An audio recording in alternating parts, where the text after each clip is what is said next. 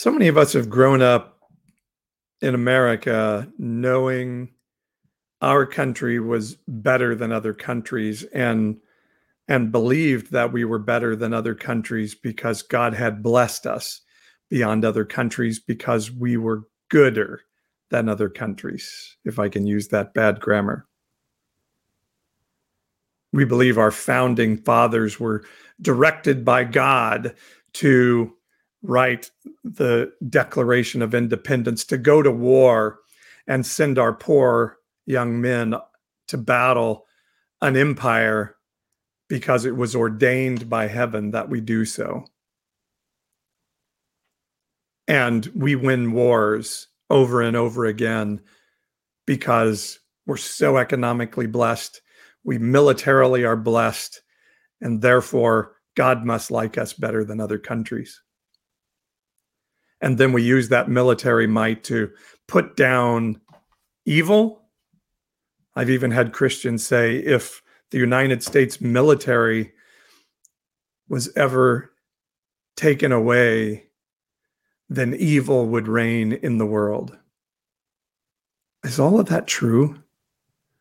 Does God like America more than other countries? Are we better than other countries? Are we more righteous than other countries? Is our mentality and our mindset as a people more godly than other countries?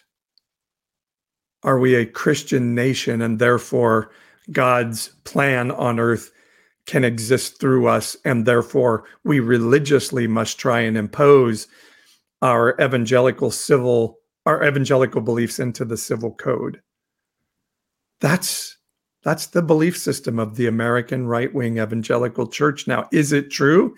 And is it somehow maybe instead rooted in a myth of who we are as a people altogether?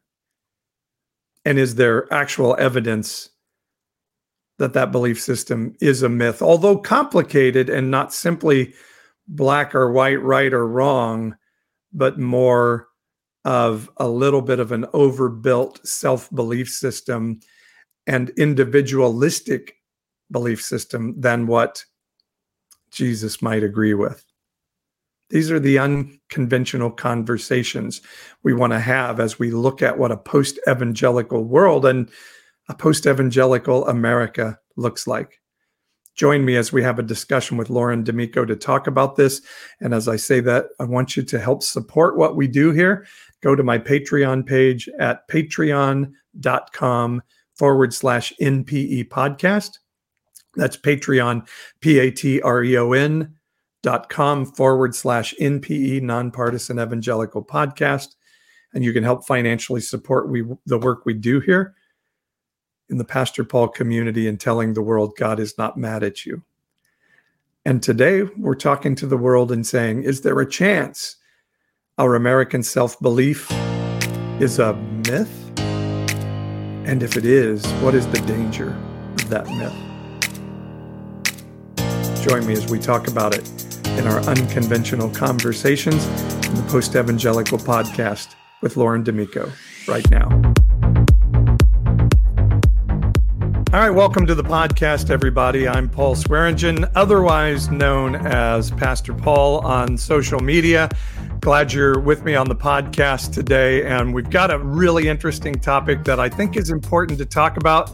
Some of you, even some of you, sort of in your deconstructing phase, might not find it a great topic and a little bit disconcerting, but it is the idea of the myth of American exceptionalism. And how has that myth sort of worked its way into our church buildings and the and the sense that our patriotism and our Christianity go together. You see Lauren D'Amico on the screen with me. We've had him on the podcast before. It's been quite a while now. Um, yeah. But Lauren is the founder of uh, a popular Facebook page called Intersecting Faith and Politics that was very popular around the time of the election of Donald Trump. And Lauren is now, or would we call you an expat at this point? I, I don't know quite what to call me. Sort of an expat, except I'm still working for American companies. So I'm, I'm just confused. Okay. Well, Lauren uh, is, uh, is somebody on our team with our Sunday community where we're just trying to figure out what faith and spirituality looks like now in, in what I'm calling the post evangelical era. And so, Lauren, I'm glad to have you with me. And sort of the premise of you being on the podcast today is, is you wrote a blog that we posted on our nonpartisan evangelical website. It's linked for those uh, uh, live with us on YouTube to be able to see it there, or we'll put it in the notes. But it is entitled the myth of American exceptionalism. And you come to this podcast from an interesting perspective of somebody who moved in 2020 from Wisconsin to Italy. And this is your view back at America from somebody who now lives overseas. So, welcome to the podcast. Thanks for being with us. And tell us a little bit about that journey from Wisconsin to Italy. Yeah, thanks, Paul, and and glad to connect again. We we were doing a whole bunch of these. Gosh, it's probably been a year and a half ago now uh, yeah. during the last election. It's it's fun to be back on again. I think I think I said the election of Donald Trump. It was actually the election of Joe Biden that Donald yes. Trump still hasn't conceded at this point. yes, thankfully it was not the election of Donald Trump. Um, which is which is actually an interesting thing. When we were on our way into Italy, we we ended up quarantined in the UK because uh, we were traveling during COVID, and so we got to watch the election of what looked like it was going to be Donald Trump. Uh, from the UK perspective, uh, narrated to us by the UK television. So that was a that was a fascinating uh, fascinating interaction. Wow. So how did you uh, end up in Italy? Yeah, so so my great grandparents moved from Sicily to the United States back in the early 1900s. Um, at that point, Italy was a very poor country. Uh, people were were immigrating to the United States. They were giving up their Italian citizenship, gaining American citizenship, and becoming Americans. And so my my extended family did that. Um, fast forward, I, will skip about a, a gap of 100 years or so my dad found out that because of the exact sequence of, of these events, we were eligible for getting uh, Italian dual citizenship. So in the in the middle of the pandemic, I uh, I talked with my wife one night and said, "Hey, you know, why why be in Wisconsin through the middle of winter in the middle of a pandemic? Let's go see what we can do in Italy, and see if we can get uh, Italian citizenship." So we we did that last. Uh, well, we came over last November, uh, just just over a year ago now and fell in love with being here and and decided to stay. And interesting in reading your blog, you you found out something about America from from being there and, and looking back and that that maybe America is not everything we're told that it is on a regular basis. Yeah, it is. It's been fascinating. So I, I mentioned in the blog I've been out of the country oh gosh, probably eight or ten times now, something like that. There's there's been a few that have been extremely impactful times, and this was definitely one of those, where I was able to, you know, encounter a completely different culture, and it's it's been remarkable because I think you know the first couple of times I was going on missions trips, so there's there's very much that that uh, mindset of this is a culture that needs me because clearly I'm the white American that can solve everybody's problems. I guess I don't know. Um, whereas this time it was I'm trying to get out of America. America's looking like a mess with with Trump and you know with whatever was going to happen with the election, and so I was very open to see what are the differences, and at the same time to go, well, are these differences actually better or are they worse? Was so was there some of that that you, had the citizenship opportunity, but was there a driver of, hey, we're not exactly sure where America's going in this season? Yes, absolutely. The the reason that we were sitting in the UK during quarantine during the election was in large part because we wanted to make sure we were out of the country prior to the election because we were concerned about what might happen. Uh, whether Trump got elected or didn't get elected. And you know, obviously we got to see a little bit of that on January 6th. Um, thankfully it waited two months but that was that was a lot of the questions going through our mind. And so we went you know what, let's let's get out and see this from afar and see what happens. And and i'm i'm honestly when we hear that with the the mark meadows uh, things that were released by the january 6th commission this week um, and see where americans and christians are still in all of this who are followers of trump I'm not sure that January 6th was the end of it. I think it may it may actually be more the start than the end. No, I've I've heard that numerous times described as the the kind of trial run, so to speak, or the you know the the just attempt to see what would happen. Um, I I presume that they expected it wouldn't work quite as well because it seemed like once they got in, nobody quite knew what to do. Um, so the scary part is maybe next time they'll know what to do with, once they get in and won't be spending their time sticking their feet on Pelosi's desk and they'll be doing something more um, productive. I hate to use that word in this sense, but Yeah. um, yeah, it, it seemed like they were confused once they got in the door. Yeah, it, se- it seems like we may have been saved by incompetence of the Yes. Trump administration and and a few mechanisms that were in place to save us. That the Republicans are systematically removing those those things that saved us, and uh, we may get somebody smarter in at some point. That, that that's a scary thing. Yes, it's it's scary when you dread having smarter people in government. Yeah. Anyway, we'll, we'll leave that. Maybe true. So, but you're you're so this is Lauren D'Amico's with us. He wrote a blog called "The Myth of American Exceptionalism," and I think it's important to note, like, because the immediate response is this "America, love it or leave it" thing. Like, like you're not a hater of America. You're you're you're like uh, what Rachel Held Evans said about the church. Like, I, I'm I'm the I'm the girlfriend, uh, the ex girlfriend who's still checking out my boyfriend's Facebook page. Like, you're still looking back at America as an American, a, a, a dual citizenship American, not hating it, but saying, "Hey, guys, let's take a look at this." Right? Yeah, I mean, honestly, I'm. It, it, it is funny because the the comment has been thrown at people protesting on the left so many times. If you don't like it, leave. Um, go back where you came from. I actually did. I did go back where I came from, which is, is a little bit amusing. Um, but no, I at this point I'm sitting and I'm honestly I'm scared. I'm I'm looking at what's going on in the U.S. I'm looking at specifically what's going on. Uh, I'll say with my former tribe, you know, kind of post evangelical, and I'm and it, it really concerns me. And so at this point, we're here, we're out of the country. I think I've got a unique perspective to be able to look back and go, okay, what's different? What's the same? What's changing?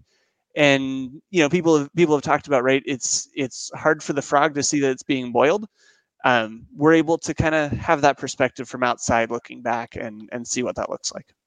So, so first, let's eh, eh, let's come back to sort of the geopolitical slash religious, and just from a life perspective. Now, you know, we we've always been told America is the greatest country in the world. Everybody wants to be us, if not be here with us.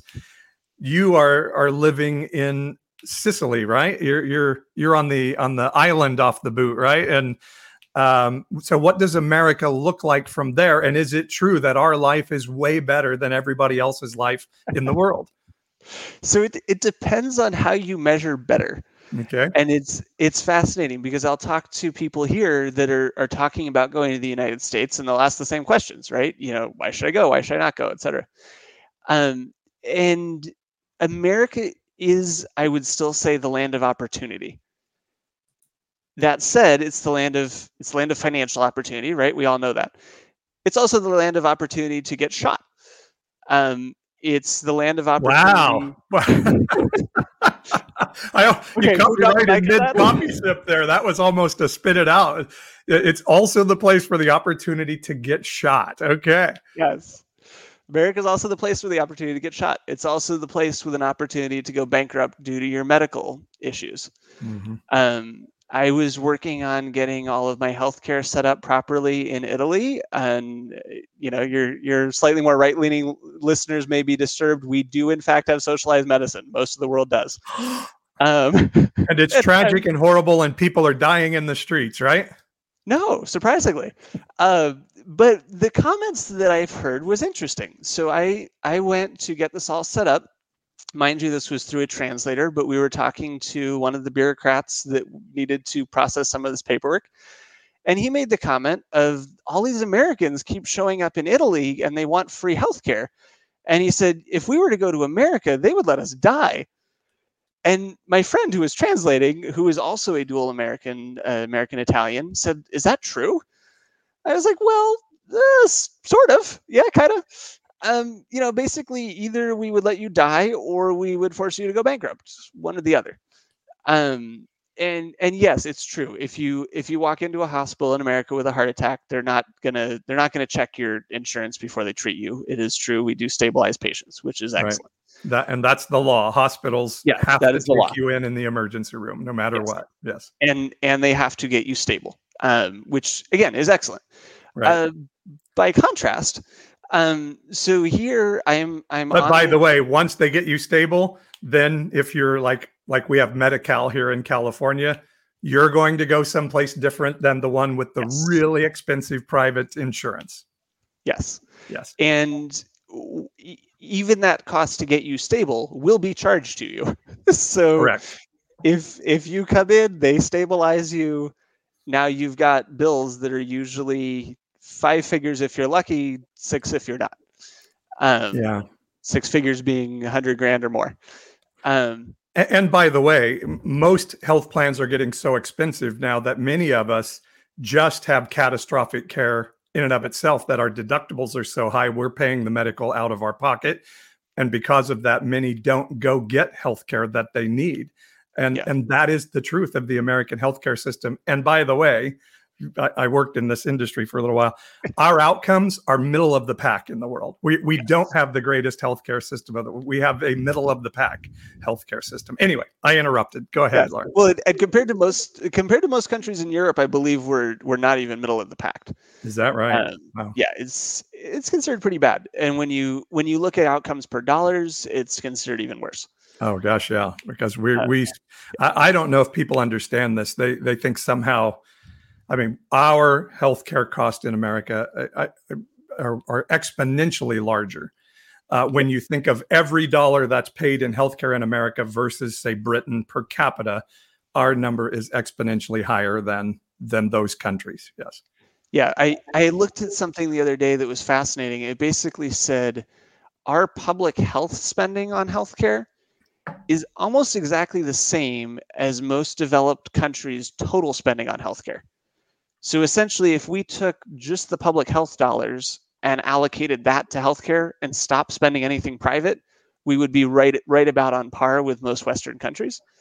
Um, yeah, so it's it's interesting, and specifically on the healthcare. So I I talked to somebody on a flight who is a doctor in Canada, and again a national healthcare system, and was asking him about the delays that everybody talks about, and we kind of have the same situation here. So so what this what this looks like often is if if you have some sort of elective thing, it is probably going to take a while to get it in one of these uh, national nationalized healthcare systems. That said, you can get preventative medicine much easier.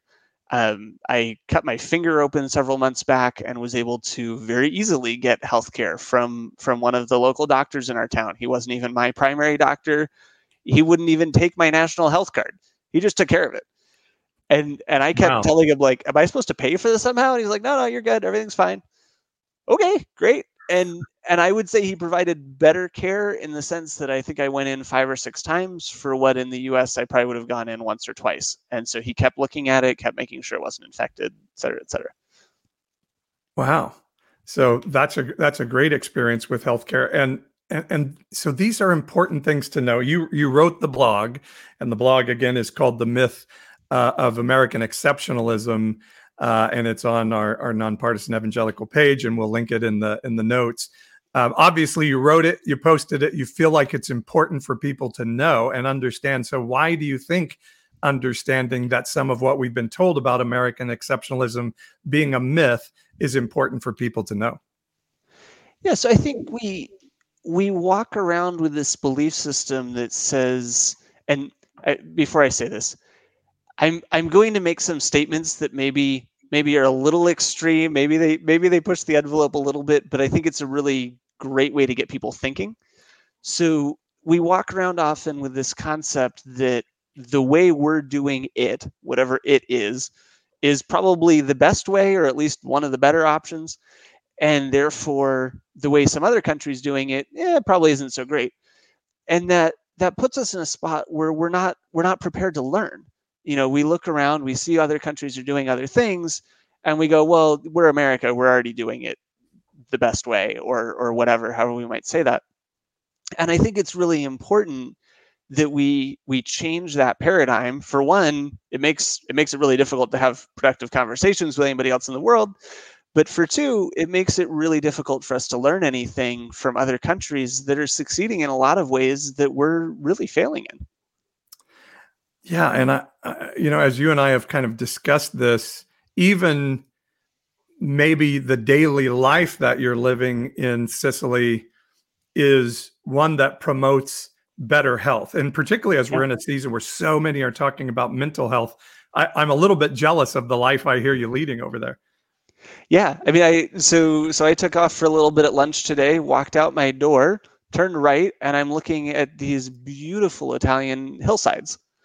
I pay, I think it's 500 euro a month for rent. Uh, for those who aren't familiar with the conversion, that's about $600 US for a thousand square foot apartment in a in a gorgeous little community up in the mountains and regularly will step out my door or, or drive somewhere and go oh my gosh this is incredible that i can live here and i i tell people it's a little like living in hawaii at the cost of living of living in a uh, kansas or some such place no no offense to anybody watching from kansas i've been to kansas you're probably right yeah.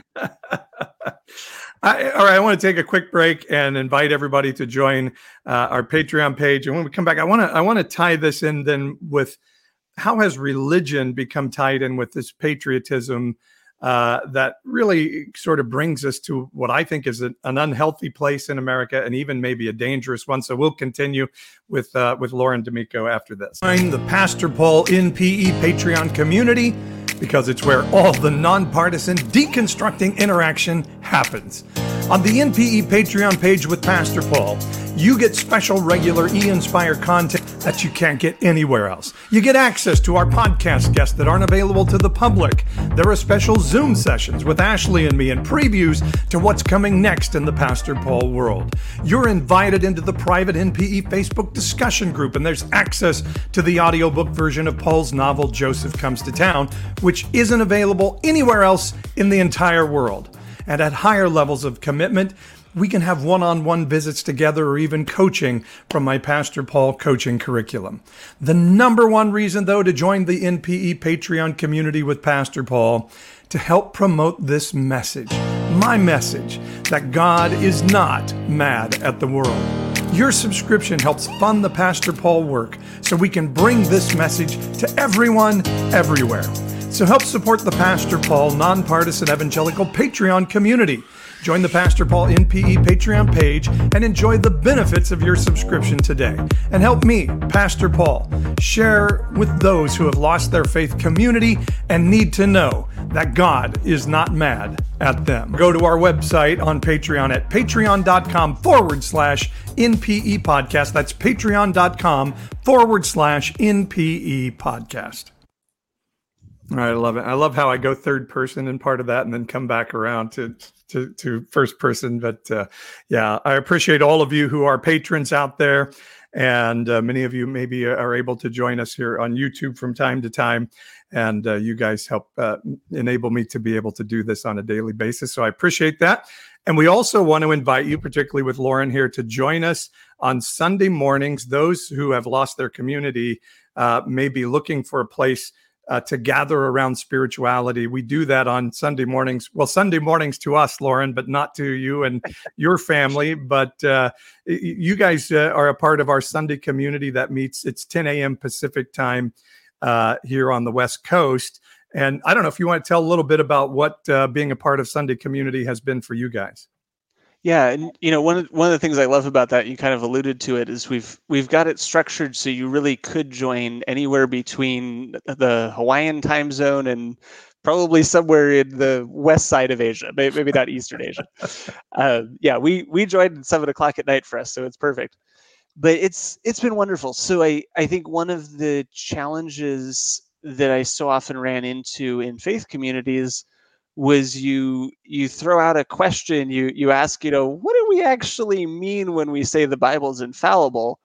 And everybody kind of goes uh, go talk to the theologian or something i don't know you know or they just go that that's a crazy question you can't possibly question that. Um, and what what I love is we get on these groups and we throw out the crazy questions and and sometimes we throw out the crazy answers and and everybody has the freedom to step up and say that sounds crazy or you know you you kind of pulled a fast one and that was a dumb answer. And i i love the fact that we can do that and and i love the fact that you know even the person speaking whether that's whether it's you paul or, or brian or bob or myself or you know whoever's sharing people can even question that person live in a group of you know 20 to 30 people plus whoever's watching streaming and nobody gets clammed up. Nobody says you know that was inappropriate people are like yeah let's let's have it out let's have the conversation so it's it's been wonderful. It's been wonderful for all those reasons, and then we get to break out into into breakout rooms every week and share with a much smaller group and and get to see what's going on in people's lives. So. And we um, we join in the Christian tradition of communion together for those who you know sort of lost those sacraments or those holy moments in their life, and we invite anybody to take communion with us. And and we say you know communion isn't like this wafer and grape juice in a little cup from this silver tray that we get in the evangelical churches now. Communion was always bring what you have and have a meal together. And so we just say, hey, uh, get a cup of water and a, a Dorito chip, and we'll take communion together with that. So all well, are welcome. in Italy always bring really, really good stuff for communion.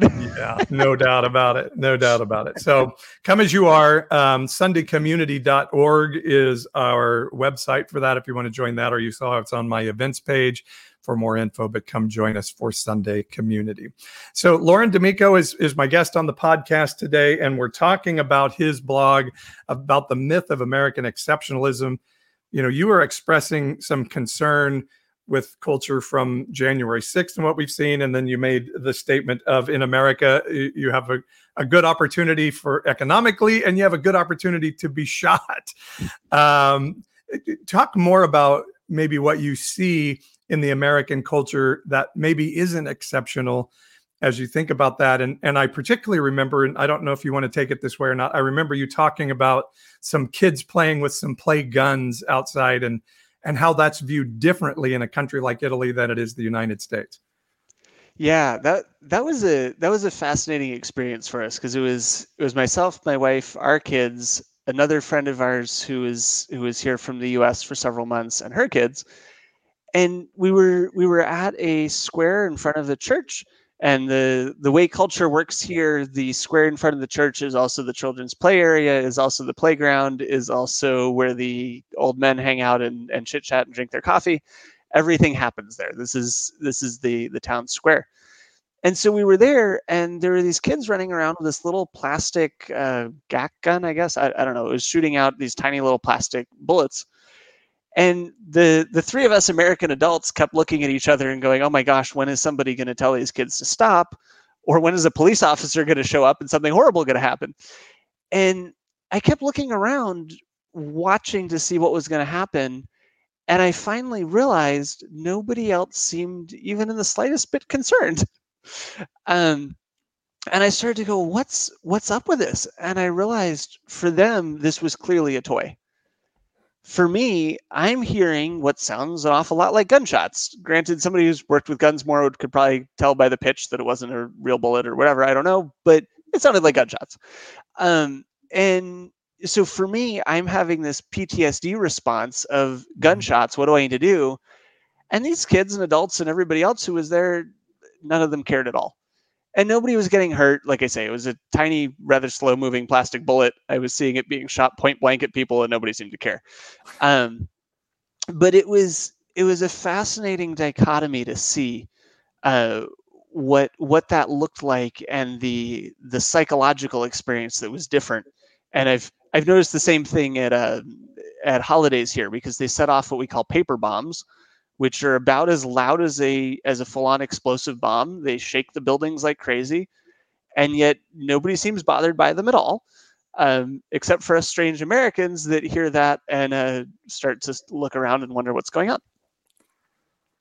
And toy guns, particularly in the hands, or something that even appears has the appearance of a toy gun in the hands, particularly of a young African American male can result in death in America yeah. at a at a not so rare rate. Yeah. and and so you're just in a culture and, and maybe we've just we you mentioned the frog in the kettle we just don't understand that that is like common in american culture and not other places and that that isn't exceptional right yeah and and what was interesting like i i rarely see kids playing with guns here and so we were all kind of like wait what's going on this is strange because it's just it's not a normal play toy here but it was it was definitely remarkable to see the difference in what the reactions were. But to the to the not exceptional you know another another thing that we've noticed here was we we arrived drivers here i think it's entirely reasonable to say they're they're pushy maybe slightly crazy. Um and and yet the thing that that amazed me over the first few months, we were living in a city of 800,000 people, and it would make the city news when there was like a fender bender. And we hardly ever saw them. And I, I kept going, there's got to be people dying in the street every day. These drivers are nuts. And yet there wasn't. And and so I finally I looked up the statistics because I was like, am I just not seeing it or like what's going on? And sure enough, Italy has half the traffic fatalities as we do in the United States per capita. So what mm. that means is if you take 100,000 people or 100,000 cars in in each country and you look at how many traffic fatalities there are for that 100,000, it's half in the United States or uh, sorry, in Italy. Um, and and again, that's that's not a factor of the population. That's that's literally a factor of per 100,000 drivers, how many people are dying. And and here it's half what it is in the US. And again, I found that remarkable um, to to see that difference. That's interesting. Do would would there be uh, just just you know thinking uh, as a devil's advocate? I mean, are there other factors involved? Do we drive more and farther in the United States? I, I don't know. I mean, you know, my wife and I on on Monday drove up to San Francisco and back, and even my friends in the Eastern United States are like, "What? You drove a three and a half yeah. hour trip each way in one day?" You know, do do we do that more than Italians? You're certainly driving a whole lot more than the Sicilians. Uh, here, here, if you drive an hour, it's considered a long drive. So that that part is certainly true. The interesting part, though, is the level of using seatbelts is lower. The crash test ratings on cars are lower. Anything that you would say like, "Oh, this should drive safety," is worse here. Mm. Um, and yet the outcomes are are dramatically better. And so do you think that's something in our mentality? Where, where what do you kind of pin that to? So the the shorthand that I give people is the rule here is don't kill somebody who's in front of you. And so pragmatically what that looks like is in in the US somebody cuts you off in traffic. What do you, what do most people do when somebody cuts you off in traffic in the US? Uh, honk a horn really loudly and and, bla- and and throw a middle finger? Yeah, and, and maybe tailgate them the rest of the way, right? Or yeah. or you know, do some other probably dangerous maneuver, right? Here, we're used to it. You get cut off all the time. People people jump in front of you. It's no big deal. You move on with your life. And and the rule is you don't kill the person in front of you. And so if if you're cruising down the highway at 50 and you see somebody pulling out in front of you, you slow down. You don't speed up, you don't honk, you don't try and swerve and get around them. You just slow down. And and you deal with it. And so Mm. In in their driver's handbook, there is a a phrase. I'm I'm sorry, I should have brought it, but that basically says part of being a decent human being is to look out for the other people on the road. Wow. And it, it was a fascinating statement because I read it and I went, oh my gosh, I don't remember reading that in driver's ed in the US. I remember reading you should be a defensive driver, right? Be careful of yourself. Right. But I don't remember there being this this rather profound golden rule ish statement in the driver's handbook of, hey, take care of the other guy. So now you've hit it. I think uh, that's at least what I hear in that is now we get to this root of gosh darn American individualism. It is it is all about me and my rights, and being cut off is uh, is an injustice. It's oppression against my rights, and and as Americans we respond aggressively to that whereas you're you're in a society more where like hey we're all going to drive insane and we're going to look out for each other in the middle of it. It's a very different mentality. Yeah. Yeah it's it's fascinating to live in a in a communal culture. And i you know, I, I, said at the end of the article that it it feels like in America those personal rights kind of trump everything else, and I've gotten a lot of pushback on that from people saying, well, no, like we we give money to to third world missions, we help all these people, you know, this, that, and the other, and I've I've been kind of pondering that out and going, well, well, yeah, like what what does this look like that we have these kind of contradictory values? Um, and I, I kind of put together a, a simple analogy that I, I think may be helpful to share of you know if you've got if you've got this person who you know they're nice they're caring they're gentle we'll call them fred. But each time fred sees a dog in his yard he kicks it right? Because the dog's going to come poop on his yard or whatever. So he right. kicks the he kicks the dog right? But he sends money every month to the humane society for injured animals. And so so we can agree fred has a value of being a very nice gentle caring person. He seems to have a some level of a value of caring for animals. And yet that value is not strong enough to trump the value of his yard staying poop free. Yeah. And wow. in a very real sense i feel like that's what we see in america over and over and over again is we're willing to spend money for xyz we're willing to proclaim how wonderful we are. And yet, when that person, whoever that person may be, you know, the refugee, the immigrant, the person of a different race, whatever it is, is standing there right in front of us, we we're not nearly as inclined to to reach out and help particularly if their their action of standing in front of us feels like it's violated our rights in some way. Yeah. Yeah i think what you're saying there is so important and i think to take you know build off your analogy it is we we're giving out of our abundance. Like you say we have yeah. great economic opportunity we have great wealth and so we give generously out of our abundance but anything that will cost me healthcare being one you know the, this idea of well i don't want my money to go to help that person have free healthcare because then they're going to get lazy you know or something. We actually don't do things that cost us right? We're we're as Americans, we give out of abundance so we can check the box that we're charitable people. But gosh darn, cut me off in traffic, and you're you're dead to me, and and maybe literally, yeah. Yeah, and and again, I I don't want to uh, I don't want to contradict the statement that there are people who are genuinely generous who are Americans. And you know, that's the other thing that people have called out. They're like, "Oh my gosh, you're grouping 380 million whatever it is people together and calling them one bucket." And obviously that's not fair, right? I think it I think it is fair to look at our country as a whole though and kind of yeah. say, "Wow, where where are we? You know, where are we as a whole? Where are we as a voting unit, right? You know, and if if as a voting unit we're one of the few countries in the world that can't do socialized healthcare, that says something about us as a as a nation and where where our values are sitting. And, we get we get bogged down in that language. I have people tell me all the time, like, "Oh, what you're saying about evangelicals, that's not true of all evangelicals." And and yes, but you know what what what the Bible says is we don't wrestle against flesh and blood, but against principalities and powers of the air. And I I think in modern parlance, what that means is we're wrestling against mindsets. And and this is a mindset of America. And in some ways, that individual rights thing has been very important in democracy and, and a lot of things that we do well and, and have been a light to the world in those things.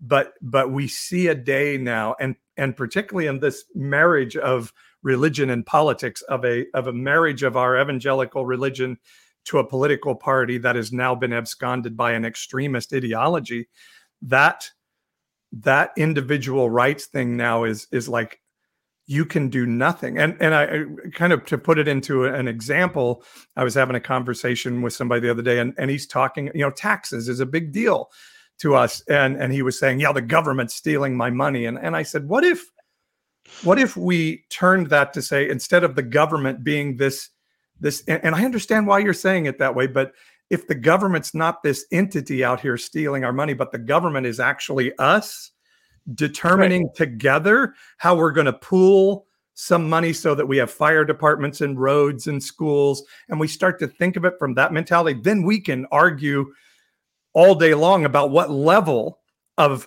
of pool that should be and how much each of us is putting into it. but even just that tweak of mentality that starts to say, well, I do want to give my fair share because I do want us to have good things as a community. How much how much would that start to change things and how much would we sound more like Jesus who said um, don't worry so much about taxes worry about doing what god would have you do i mean it's it, it, you know how much more would we look like jesus at that point well and let's be blunt the only one doing the stealing is is the voters stealing from our grandchildren. Oof. because we're we're the ones authorizing these obscene expenditures that go way beyond our budget. And we know full well we're passing on the, those costs to our to our kids and grandkids. Truth bomb. Yeah. And that's why I think your your blog is so important. I think American Christians at some point have, have got to start to look at just this very basis of our of our political beliefs. And I, I, I did a post about about Kyle Rittenhouse in the trial here a couple of weeks ago, and and literally the responses of from white evangelicals has me so concerned about where yeah. we are, where our values are, where our heart is that I think it's really important that we start to break down some of these beliefs about ourselves. Uh, you know, and just like one man was saying, you, you talk about being shot. He was he was like, when there's a riot, the only thing that can stop it is an is an equal or more powerful force, right?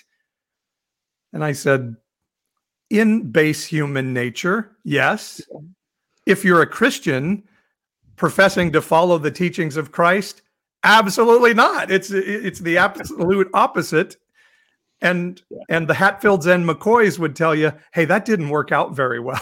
you know, yeah. Kill one of ours, we'll kill two of yours. Eventually, you're all dead, and that doesn't work. So, I think we're really missing a very basic in the belief that our country is so good, we're blessed by God because of it, and therefore everything that we are needs to be fought for and advanced is is really missing something basic in in who Christ was and what his teaching was.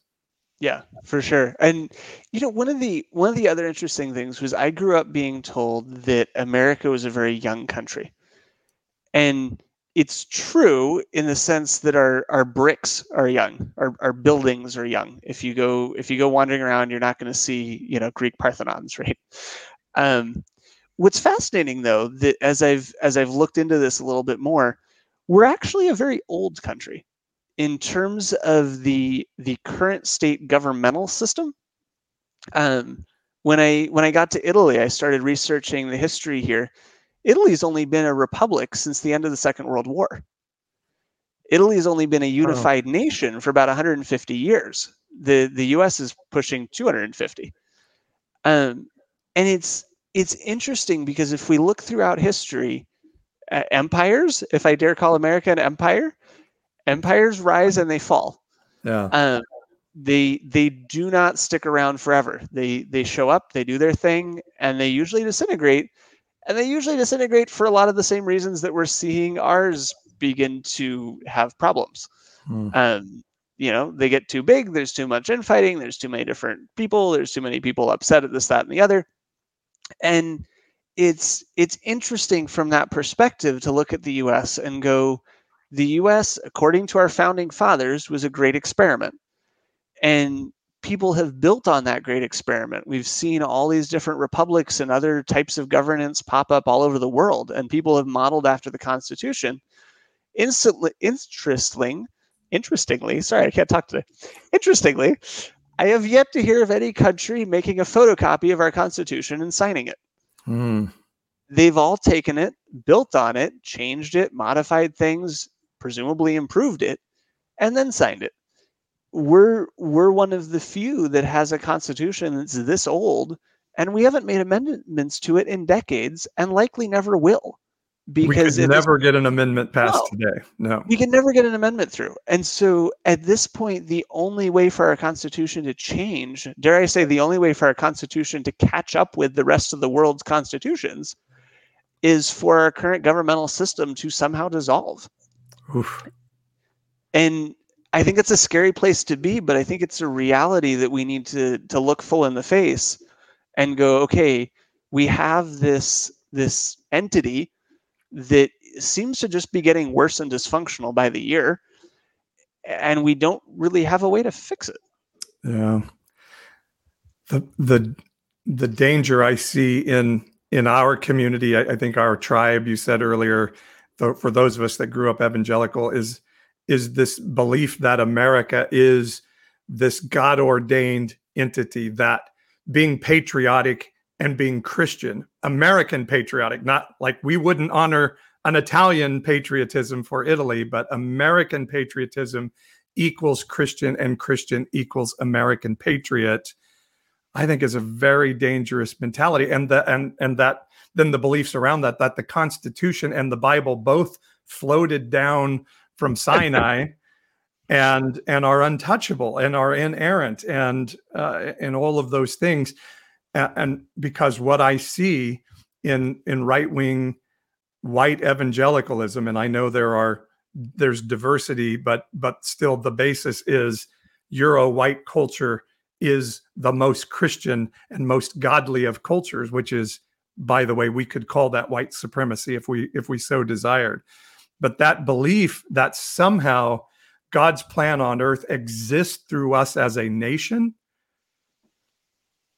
is is a tragically bad theology and leads to January 6 type things and I believe is exactly or very very very very close to the belief system of the religious people that Jesus denigrated often loudly and publicly in the Bible. Yeah, and you see it. You see it in the Bible. You then see it in the Holy Roman Empire. Um, yes, which is which is such a strange concept. Holy Roman Empire, right? How did these all get mixed together? And we see it. We see it throughout the last two thousand years. And I, uh, by the way, i.e., Christian America. Yes. Yes.